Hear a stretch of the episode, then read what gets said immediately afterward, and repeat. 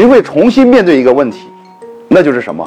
你为了提高你的竞争水平，你可能要选择重新对你的饭店进行装修，进行扩大规模，进行不断的人员扩张。